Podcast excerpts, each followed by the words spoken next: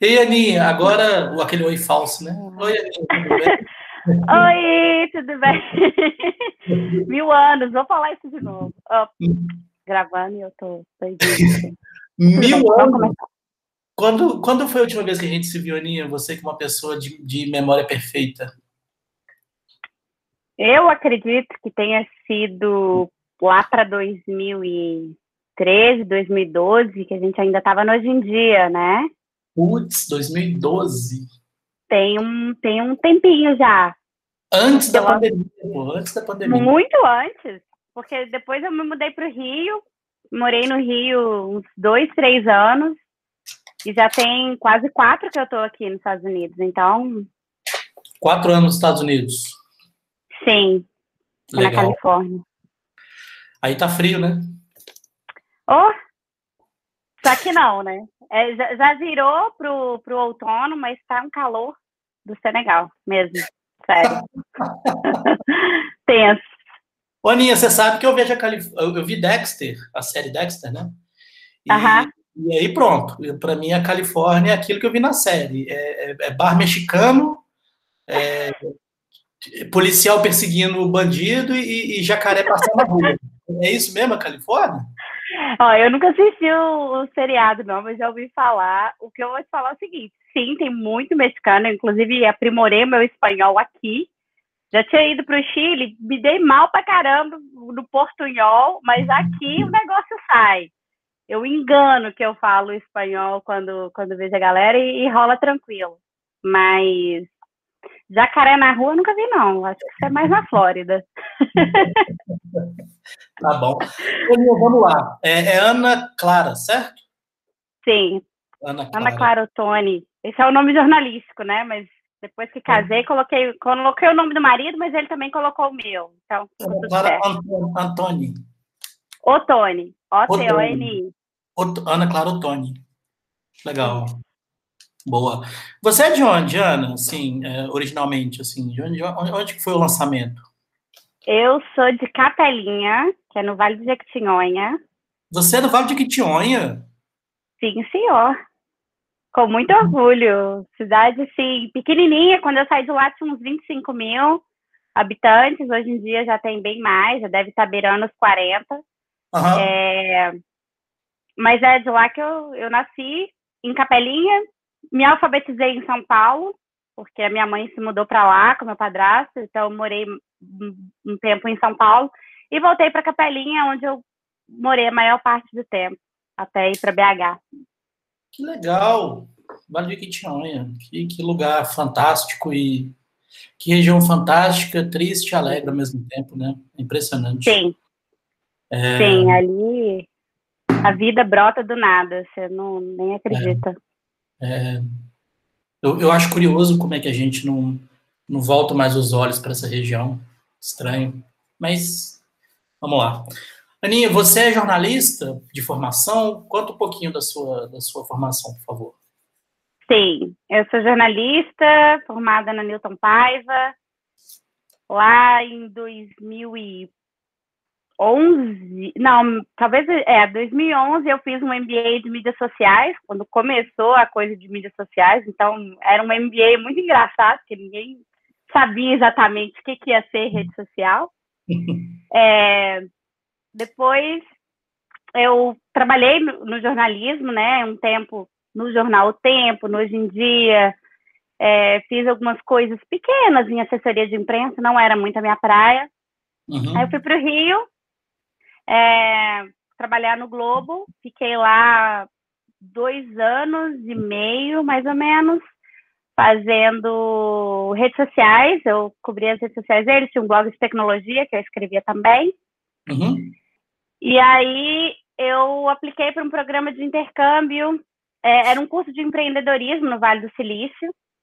É, e aí fui aprovada com uma ideia, assim, um, um business que era bem interessante, que não, não rolou, mas é, era uma ideia de fazer é, um equipamento de, de exercícios pélvicos para mulheres que sofrem com incontinência urinária, mas também ajuda, claro, né, na, na hora do sexo, ajuda com depois que tem bebê. enfim. E acabou que eu vim para cá, gostei bastante, já era minha segunda, terceira vez aqui nos Estados Unidos, mas a primeira vez na Califórnia. E eu estava namorando um cara americano, desde uhum. lá do Rio. E acabou uhum. que foi assim que eu vim parar aqui na Califórnia. Apliquei para um MBA depois. Aí eu fiz o MBA em Business. E acabou que esse elaborado a gente terminou e continuei aqui do mesmo jeito, fazendo meu, os meus estudos. E depois eu casei. E. não, não, não, com ele, não com ele, né? Com outra pessoa. Não, com outro cara. Um cara que era o cara certo, que eu realmente valeu a pena ter esperado. Que legal, é. que legal. Que bom, é. que bom saber. É, que, uai, Aninha, que legal, porque olha só, você, você não tem como contar toda a sua jornada aqui nesse espaço, né? Mas eu estou notando aqui no meu murazinho do caos, você foi para um, um programa lá no Vale do Silício, com uma ideia, com um projeto que acabou não acontecendo, coisa que é super, super, natural, né? empreender isso, né? Empreender, é. Errar, né? Mas e aí isso foi assim, aí tirando toda uma carga de história que eu sei que existe, né? É, isso fez você agora estar aí, já faz quatro anos, e você está trabalhando com o que agora, Ninha? O que, que você está envolvida agora? Sim. Então, em 2018, eu já, tinha, eu já ainda estava fazendo o MBA, mas foi bem na época do término desse relacionamento, que foi bem traumático. E eu falo, provavelmente eu vou falar desse relacionamento em vários momentos dessa conversa, porque realmente foi assim, aquela aquele marco na vida que para melhor, assim, de tudo que aconteceu. Eu acabei criando uma série no Medium chamada Become Odara, Odara, da música do Caetano mesmo, do Pra Ficar Odara. Odara é uma palavra que vem do Yorubá, Dara, e significa maravilhosa. Então, ficar Odara é essa ideia de se conectar com a sua energia maravilhosa interna, com os seus rituais, é, e trabalhar realmente essa coisa do autoconhecimento, que foi onde eu me vi lá em 2018. E aí, com isso, acabou essa história de só escrever, né, contar as histórias, virou realmente um negócio. Que foi o, a minha empresa hoje, chama Bicamodara. Eu trabalho com coach de responsabilidade, e eu sei que há vários preconceitos com as palavras do coach. Todo mundo, inclusive que é coach, fala isso. Então eu nem vou entrar no mérito. Eu só vou falar o seguinte: eu ajudo pessoas a, a fazer as coisas. Muita gente fica procrastinando. Eu acho que não sei se porque eu tinha muitos irmãos, ou se foi, sei lá, de mandar. Eu, eu acho que eu sou boa para mandar as pessoas fazer as coisas. Falar assim, aqui, cadê aquele negócio que me prometeu? Cadê? Vamos fazer isso daqui, entendeu? A pessoa está procrastinando demais, eu, eu ajudo a cumprir as metas. E também faço consultoria de marketing, porque por um tempo eu trabalhei aqui fazendo redes sociais, newsletter, conteúdo para pequenas empresas. Só que a parte da execução não é muito a minha praia. Eu prefiro planejar, organizar ali a estratégia e passar aquilo para frente. E aí eu também criei o Odara Way, que é uma outra faceta assim do business, que é um conjunto de rituais e técnicas muito baseado na neuroprogramação linguística, e aí eu também ajudo as pessoas nesse caminho do, do autoconhecimento. Geralmente são mulheres que também saíram de um relacionamento e que é, é muito complicado quando a gente perde a autoconfiança a partir de um relacionamento, seja ele abusivo ou muito intenso. E aí é isso, é uma coisa maravilhosa, porque a pandemia, teoricamente, nem mudou muito a minha vida, o meu estilo de vida, que eu já estava trabalhando remotamente. Então, me permite, né, viajar se precisar. É... Então, é, é isso que aconteceu, o Bicam Odara. Que é basicamente, eu... só para finalizar, desculpa, que eu vou. Quando eu ser apaixonada na coisa, você vai falando, né? Claro. é, eu conto muitas histórias. Eu comecei na época da pandemia, por isso que eu lembrei aqui do gancho. Na época da, da pandemia, eu comecei a entrevistar muitas dessas pessoas é, que estavam ao meu redor, sejam mulheres é, que tinham algum tipo de expertise, ou mesmo alguém que simplesmente me inspira. E essas histórias acabavam inspirando outras mulheres. E o Bicamodara tem muito essa coisa de querer empoderar mulheres, homens, todos nós, mas é basicamente focado em para, para mulheres. Que legal, Ana. Eu fui anotando aqui umas coisas que eu vou que eu vou tentar conectar, né, é, com isso que você vai falando. É, eu tinha alguns, eu tinha não, eu tenho um dos, alguns preconceitos ainda sobre o seu trabalho, vendo, acompanhando cá de longe, né? É, preconceitos no sentido de, de não saber, de ignorância, tá? Uhum. É, e aí, pô, eu acho que é uma oportunidade perfeita para você me ajudar e ajudar pessoas que também podem, né, melhorar essa ignorância que eu tenho, por exemplo. Eu sempre, eu sempre entendi que o seu trabalho era voltado muito a comportamento sexual apenas, no sentido de entender o sexo, de, de uh, entender o corpo, o corpo uh, as vertentes do prazer, esse tipo de coisa. Então, pelo que você falou, é um componente de um guarda-chuva muito maior, né? Quando você fala autoconhecimento, é uma coisa muito maior do que esse componente. É, é por aí mesmo que eu entendi, assim? É, é... Sim, eu acho que durante o começo da jornada, assim, foi bem focado realmente em sexualidade. Tanto é que quando eu fui lá para o Vale do Silício, a minha ideia também era focada em sexualidade, né? Porque acho que a maioria dos empreendedores, eles partem de um problema pessoal mesmo, problema que eles têm e querem resolver, né? E a questão da incontinência urinária é uma coisa que, assim, minha avó tem, minha mãe tem, eu tenho. Só que, a partir dos, dos exercícios pélvicos, eu percebi várias melhorias na minha vida, inclusive sexualmente. Foi quando eu comecei a explorar realmente o meu corpo e fazer, por exemplo, o squirt, que é uma coisa que eu nunca tinha ouvido falar na vida. E foi, acho que em português traduziram como esguicho, que eu acho uma coisa bem feia, assim, de falar, né, esguicho. Mas que é a ejaculação feminina. Em inglês soa mais fofinho. É, né? Assim, ah, squirting. As pessoas. e a ejaculação feminina foi realmente um ponto muito importante durante o, o começo do, do, do Bicamodara, porque foi uma das coisas que atraiu a conversa. Eu acho que é um, o ponto inicial, assim, muita gente fica curiosa, né? Quer entender um pouco sobre isso. Entendi, Ana. E olha só, é, começou essa ideia, essa, essa vontade de empreender, barra ajudar pessoas, uma coisa não tem como não conectar a outra, né? Por conta do relacionamento que você comentou, que, que, que, foi uma experiência marcante, ou isso foi depois, isso ajudou você a ter, a ter essa ideia? O que, que você pode falar um pouquinho para a gente, assim, se é que você quer falar sobre isso? Não, tranquilo. Não, não teve nada a ver com, o relacionamento, a questão de empreender. Na verdade, eu lembro de muita coisa, assim, até na infância, ou mesmo assim, na adolescência, na época da faculdade, por exemplo. Eu não tinha uma máquina de lavar.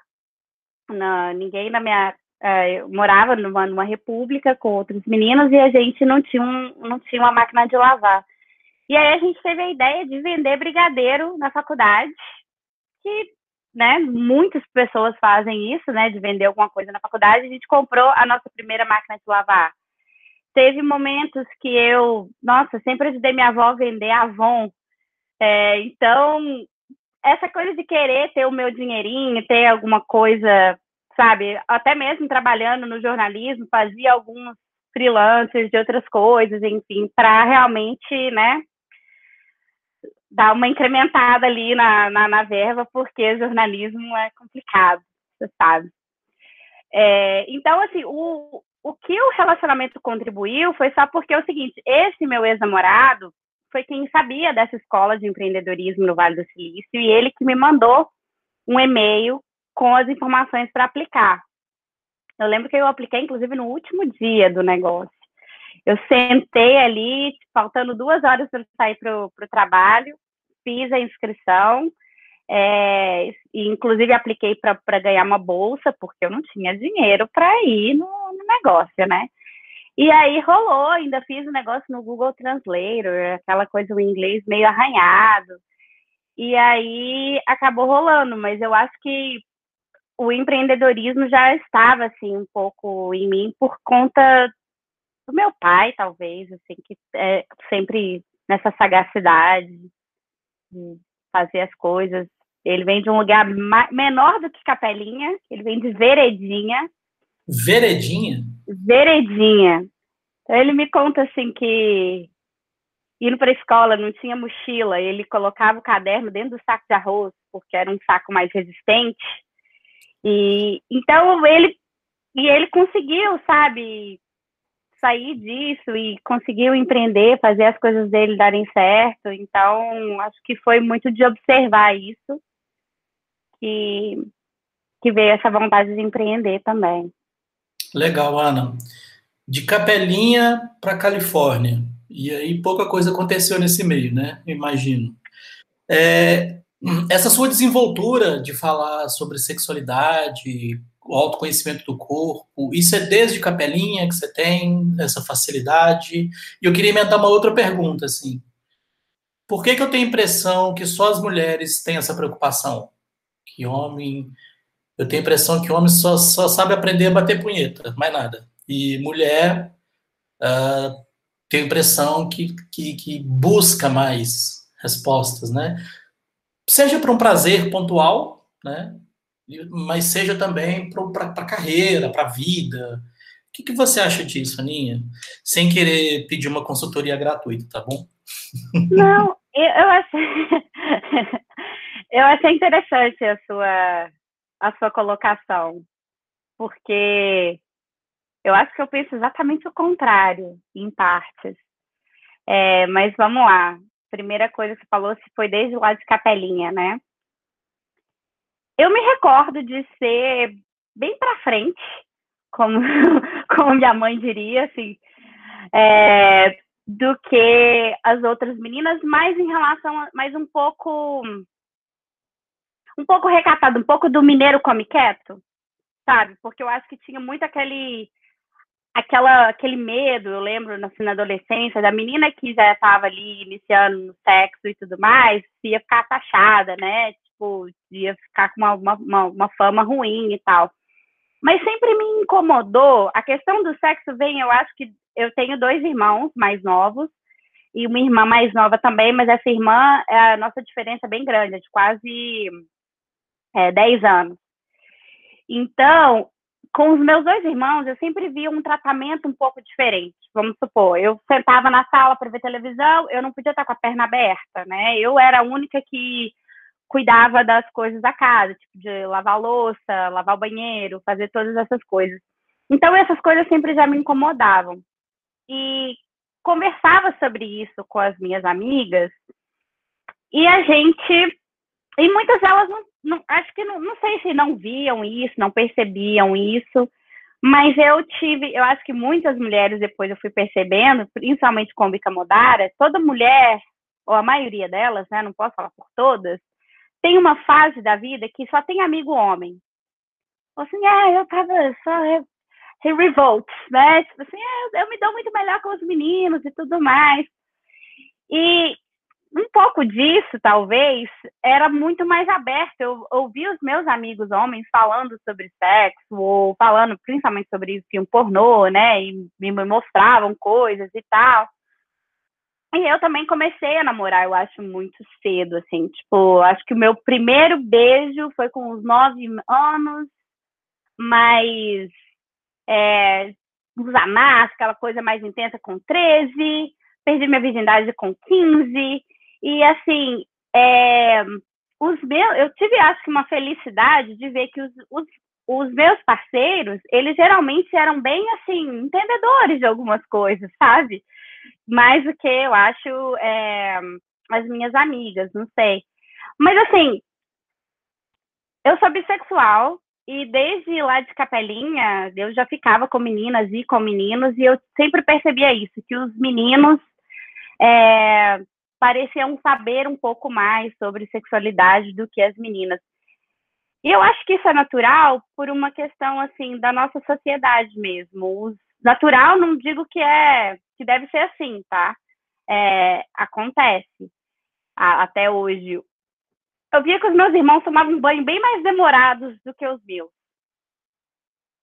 Mas ninguém falava sobre isso, né? Tipo, não tinha uma coisa assim, o que que tá fazendo ali naquele banheiro tanto tempo, gente? Tem de tanto para lavar, né? Né? e, e aí eu percebia isso é, e aos poucos eu fui realmente entendendo que os meninos tiravam muita, muita dessa educação sexual dos filmes pornô, né? Que assistiam e viam uma coisa ali e tal. É, e foi meio que agora falando um pouco sobre isso, né? Que você falou se você acha que as mulheres têm muito mais essa intenção e tal. Então eu vejo assim, se a mulher realmente está aberta para falar sobre isso, ótimo. Ela com certeza vai começar a explorar e ter mais essa curiosidade. Eu acho que há um peso muito grande, por exemplo, você vai, você vai sair com um cara pela primeira vez, é, ou, enfim, você sabe que você vai transar naquela noite. Você espera que aquele cara faça você gozar. Eu acho que tem aquela coisa assim, ele, né? Mas, muitas vezes, as próprias mulheres não sabem o que, que é que te faz gozar. E eu percebo que os caras já têm um pouco mais dessa direcionamento. Ele sabe, ah, faz assim, faz assado. Não necessariamente ele vai te falar, mas ele vai te orientar e te guiar a dar ele prazer. Mas a maioria das mulheres que eu converso é, ainda estão se descobrindo, e por isso que é tão importante essa coisa do autoconhecimento, porque a partir do momento que você tem essa liberdade de tocar o seu corpo e entender o que, que você gosta e que você não gosta, você consegue, inclusive, comunicar para a pessoa que você está junto, olha, ah, não, não gosto disso, ou faz assim, ou faz assado, entendeu? Eu acho que tem muito disso, dessa falta de, de até de, de conhecimento próprio para poder falar com, o outro, para comunicar, entende? Então, eu vejo mais ou menos nesse sentido, que as mulheres talvez explorem mais a partir do momento que elas também se permitem explorar antes, né, consigo mesmas. É verdade. E talvez seja talvez seja até esse caráter da sociedade também, né? Como os meninos desde cedo têm uma licença poética para fazer isso, vamos chamar de licença poética, né?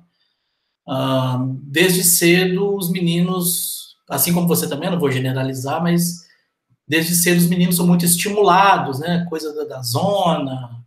Uh, né?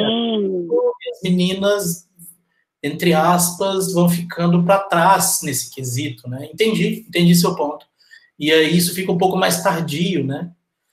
Uh, faz Exato. todo sentido, é verdade. E é, é, engraçado assim, porque essa coisa do banho, por exemplo, se, a minha, se eu não podia assistir televisão com a perna aberta, eu provavelmente só ia tocar lá embaixo quando eu fosse lavar minha vagina e ponto, entendeu? Não ia acontecer, ai, o que, que eu sinto quando eu faço assim assado? Não, não, não acontece isso, eu acho, na, na maioria das vezes. Muito embora eu tenha muitas amigas também que já se masturbavam, que já faziam é, algumas coisas com o próprio corpo, mas com um sentimento de muita culpa. Aí eu já não sei se é porque é Minas Gerais, se é porque é essa coisa tão né, forte do catolicismo, de que isso é errado. Eu acho que no Rio eu percebi a coisa era tratada de uma maneira muito mais tranquila, sabe? Essa questão da sexualidade. É, aqui nos Estados Unidos, quando eu fui para o Vale do Silício e eu fiz o meu primeiro pitch sobre essa, esse produto, chamava Kigs na época, é, quando eu falei, a maioria dos garotos da turma lá, do, pessoal, me fez pergunta. Mas eu não, não, não, não vi interesse das meninas. Aí eu falei, nossa, não vai rolar. É, se dentro desse próprio público aqui a galera não está interessada, será que realmente tem essa demanda para esse produto e tal?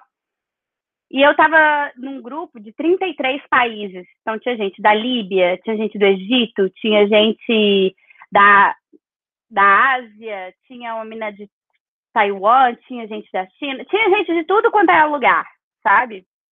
É, da Estônia. E, e curiosamente, quando deu um break, eu fui ao banheiro. no banheiro, nossa, eu até arrepio quando eu lembro, o tanto de menina que veio conversar comigo, de meninas e mulheres que vieram conversar comigo. Mas elas não estavam confortáveis para falar sobre isso na frente de todo mundo ali, entendeu? Então eu percebo que ainda tem um pouco dessa resistência, porque muitos países ainda tem essa coisa de ser taxado, né? De ah, mulher que fala sobre sexo é puta, deve ser, né, uma vadia que dá para todo mundo, uma genie da vida, enfim. E é, algo, e é algo é, claramente universal, né? É, tem um caso muito legal de uma, uma amiga nossa que foi morar no sul, no extremo sul do Brasil, aquele lá bem, bem, bem, aquele bem tenso mesmo. É. E aí ela foi comprar uma cortina e ela queria a vermelha. E a vendedora falou: Você quer a vermelha? Falou: É, isso aconteceu há poucos anos, tá? Ela é. Mas a senhora não é casada? Sensacional, né? Sensacional. Não, uma vez aconteceu aqui comigo comprando com o seguro do carro, né?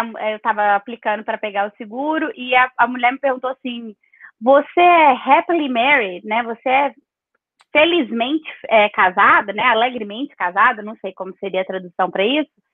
É, e eu falei com ela assim, não, eu sou felizmente solteira. Porque eu falei, qual que é a. A lógica, assim, né? É, é, porque ela, ela inclusive me deu a opção. Ela falou assim: Are you happily married or are you single? Né? Tipo, você é solteira. Então você fica assim, por quê? Então, se eu sou solteira, eu não tô feliz, é isso? Tem umas coisas que. Mas é minha. Mas é, você, a gente está num transmimento de pensação aqui, para você matar a saudade de Minas, um transmimento de pensação sensacional porque conectou minha próxima pergunta. Isso aconteceu nos Estados Unidos, um país tão evoluído, tão, tão moderno. Aproveita e me conta um pouquinho mais sobre as suas percepções sobre esse caso Nossa. entre Brasil e Estados Unidos. Como é que isso funciona, Aninha, por favor? Nossa, Júlio, eu fiquei chocada fazendo, inclusive, as pesquisas para o pro meu, pro meu produto. Eu visitei muitas sex shops, conversei com muitas mulheres, conversei com muita gente que trabalhava já na indústria, muitos é, terapeutas sexuais. E é impressionante, eu não lembro agora o, o número certo, mas a porcentagem de casais que são, que ou se divorciam aqui, ou que estão em um casamento sem sexo, é absurda. Aqui nos Estados Unidos, a coisa do. Tipo assim, é, é bem comum o sexo no dia do seu aniversário, é, no, no Natal, sei lá, no, no, em algum né, feriado assim, e só. É uma coisa muito interessante, que eles ainda têm muita muita resistência, não sei, porque aqui também tem, né, muita essa questão da religião. É, eu tô na Califórnia, que é um... A Califórnia é, é basicamente quando eu me mudei para o Rio, eu fui cobrir o Globo Barra, e aí o pessoal falou assim, ah, eu falava, ah, eu não conheço nada do Rio. E o pessoal falava assim, nossa, você ainda foi co cobrir a Barra, que é fora do Rio. Tipo assim, é, é um outro mundo a Barra da Tijuca. E eu percebo a mesma coisa aqui na Califórnia.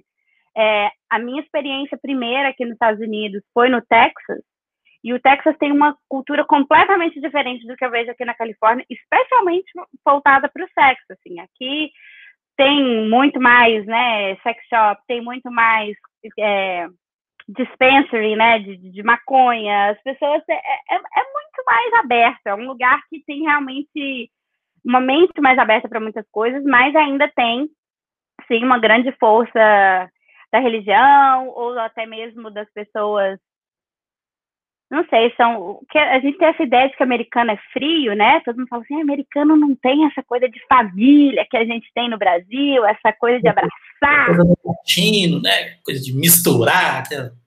É. A gente tem essa impressão mesmo.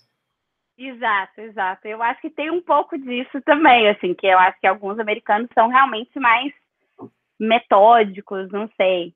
Mas a gente, claro, não pode falar sobre todos, né? Porque eu casei com um americano e não é assim. é, o seu sorriso já me eliminou outra pergunta aqui, pode ficar tranquilo. ô, ô, Aninha, é, me, não tem nada a ver com o roteirinho aqui, é porque eu lembrei, Califórnia, o Schwarzenegger foi governador da Califórnia, não foi? Sim, foi. Foi na época que você foi? Eu, eu, eu, sou péssimo de data, eu não lembro. Eu acho que ele já não era mais quando eu vim. Eu acho que no último ano, talvez, que ele era o governador aqui, que eu, que eu saí. Mas, é. É, porque. É, aí, eu, aí eu já vou entrar no campo da, da assim, do, do empírico total. assim Parece que muita coisa que a Califórnia tem hoje, em sentidos, mesmo que seja pequenininho, é, questões culturais, muito foi por conta do, do, da, dos projetos dele, assim, né? Ele foi um grande defensor da, da, da maconha, do, do, do, casamento homossexual, do, casamento gay, né? É, logo, logo, logo um austríaco, né? Durão, vindo do, fitness, né? Tal. Nossa, é, ele tem essa, tem, ele teve essa pegada mesmo? Sim, eu eu lembro de ter ouvido um podcast dele e ter assim ficado encantada com a história dele, mas eu não sei exatamente as implicações assim dele enquanto governador. Eu sei que ele eu sei que ele surpreendeu muita gente. Porque a galera, da mesma forma que eu acho que o Tiririca no Brasil, né? De falar assim, nossa, vai um, um, um ator, um comediante, né? Porque ele estava lá fazendo os filmes dele e tudo mais, mas ele tem essa história assim de superação, de querer fazer verdade, fazer justiça, que eu acho que vem muito disso. Desde a época lá do bodybuilding até nos, nos, filmes, ele tem sempre, acho que sempre teve essa coisa desse compromisso com, com a verdade de superação, entendeu? De querer uhum. fazer a coisa mesmo não sabendo como. É, eu vejo que ele foi bem aclamado aqui. Fazer mesmo não sabendo. Sensacional. É porque a gente daqui, a gente vê é, fragmentos da coisa, né? É. Mas a vantagem que a gente sabe é essa, que foi um cara muito preocupado e quando você fala surpreendeu, eu acho que surpreendeu sim, porque ele mexeu logo em gavetas que quase nenhum político gosta de mexer, né? É, casamento efetivo, o discurso da maconha, a presença do latino nos lugares, é, são pautas que todo político corre, na verdade, né?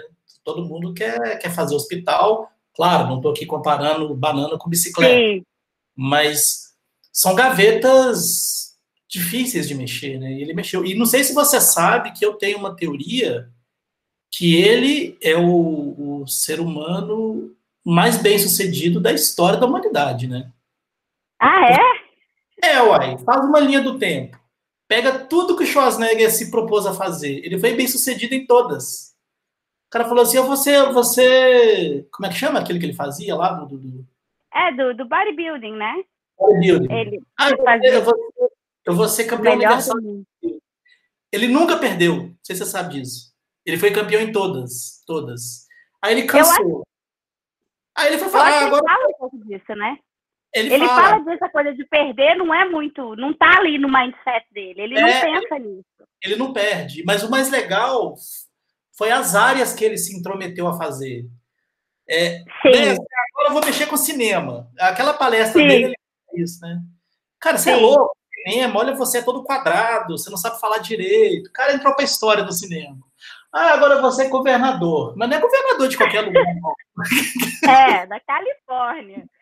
Existe projeto aqui de, de, dividir a Califórnia em cinco estados, porque é muito é um, é um estado assim gigante, um dos mais populosos e é muito diverso, é muito, muito, muito diverso mesmo. Legal. Então, para ser bem sucedido aqui é, é uma é uma grande façanha mesmo. Que legal. Oninha, é... Capelinha, Vale do Silício, assim. Por que, que você não está fazendo isso em Capelinha, Aninha? Mas eu tô. Olha. Hoje em dia, né? Mas hoje em dia, com as redes sociais e tudo mais. Então, é, não, em uma das minhas visitas à Capelinha, acho que foi até em 2017 para 2018, bem no comecinho do Bicamodara, eu visitei ah, algumas escolas é, lá falando. Foi basicamente assim, uma palestra sobre, olha, eu saí de Capelinha e não que eu venci na vida, não acho que é essa palavra, mas é porque eu acho que as pessoas às vezes colocam você dentro de uma caixa, né? Assim, você está em capelinha, então você provavelmente vai ser dentista e você vai ou você vai abrir uma loja de roupa e, e é isso. E tem muito mais a explorar e eu fico imensamente feliz de ver que muitas das pessoas, inclusive que se formaram comigo lá na, no ensino médio, continuam lá em Capelinha e têm transformado realmente a cidade, têm levado outros tipos de, de, de, indústrias e de coisas que não tinham na cidade antes, a cidade tem crescido e tal. Então, assim, desde lá eu comecei a fazer essa, esse link, assim, conversar mais com, com as meninas de lá de Capelinha. Inclusive, uma delas é uma das que eu tenho maior contato, assim, não vou dizer como coach, porque ela tem um pouco mais a pegada do, da consultoria de marketing também, mas a gente tem um pouco dessa conexão e ela estava lá em Capelinha, acabou escolhendo fazer jornalismo e agora está tá estudando fora e tem plano de morar fora, está estudando inglês. Então, assim, eu acho que é bem legal e o principal ponto do Bicamodara é essas, essas histórias. Por isso que eu adoro o que você está fazendo porque eu acho que essas histórias, né, de tantas pessoas diferentes, elas podem realmente inspirar outras, ou se não inspirar a fazer algo diferente, pelo menos a pensar de um modo diferente, a, a refletir sobre alguma coisa que talvez você nunca tinha parado para pensar. E abrir essas caixas, eu acho que é, é maravilhoso. Então, eu tenho feito, tenho inclusive um projeto, espero que após a pandemia, né, é, e quando eu já puder visitar, a gente hum, quer fazer um, um, um evento em Capelinha com meninas, com mulheres, para conversar sobre sexualidade, sobre meditação, sobre yoga, sobre várias coisas dos rituais que a gente aplica aqui para a realidade de lá, sabe? Tem inclusive uma escola lá em Capelinha que já começou a fazer meditação com as crianças sabe, na sala de aula. Então isso me deixa muito, muito, muito feliz, assim, de ver essas pequenas mudanças que vão acontecendo, né? É muito legal, né? Você vê micro coisas acontecendo para que o macro se transforme, né, Ana? Isso é, isso é muito massa. Aninha, penúltima pergunta, eu prometo. Estamos caminhando para o final. É... é a mulher que vai salvar a política, Aninha? Ai, ai, ai, que pergunta.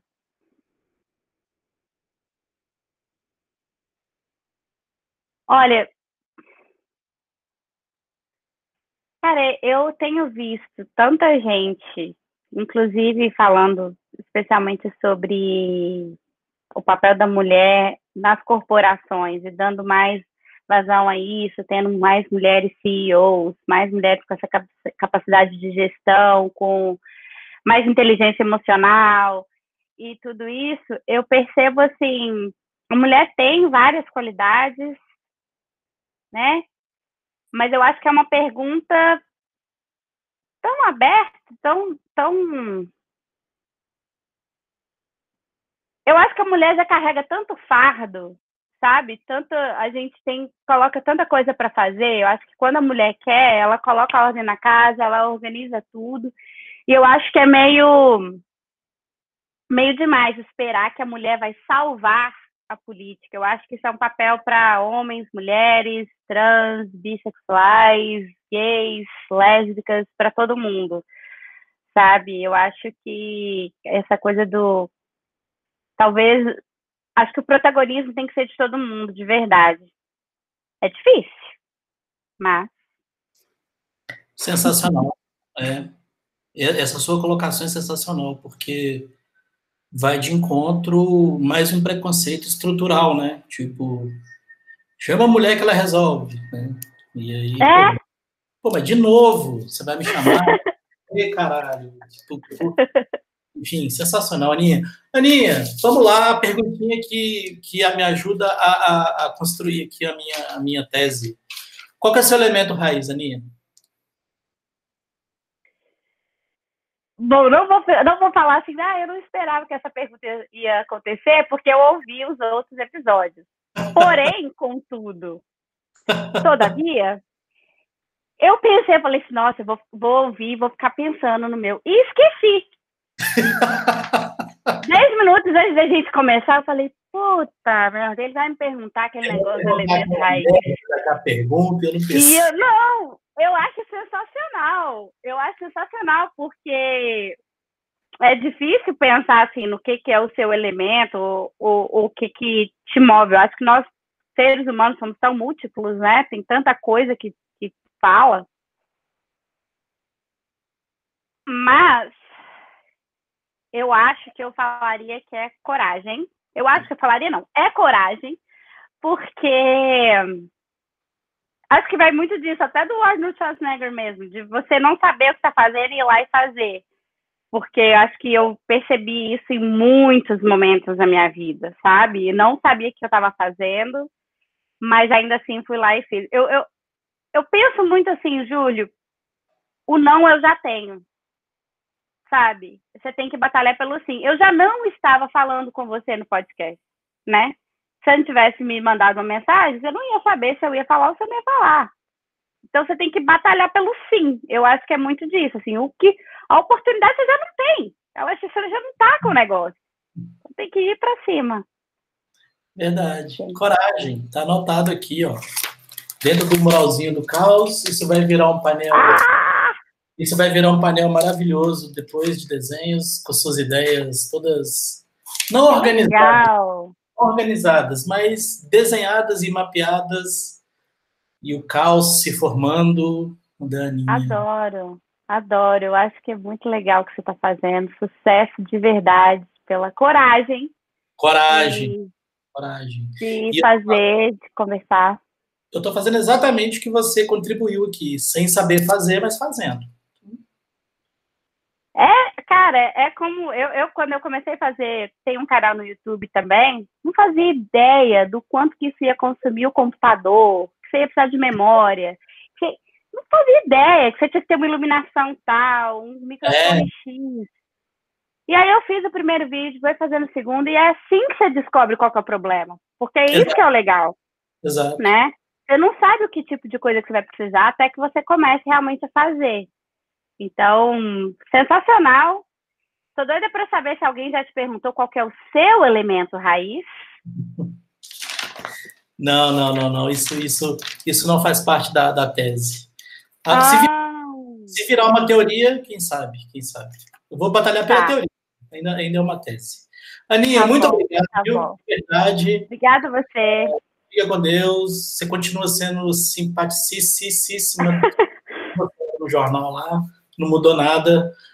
Muito Obrigada. legal. Obrigado pelo Obrigada, seu tempo. adorei o convite. Olha, sucesso para você de verdade. Muita, muita luz, muita coisa boa, que outras e outras pessoas venham e inspire outras pessoas, inspire você e você continue. Valeu, tá Aninha. Beijão. Beijo. Obrigada. Tchau. Tchau.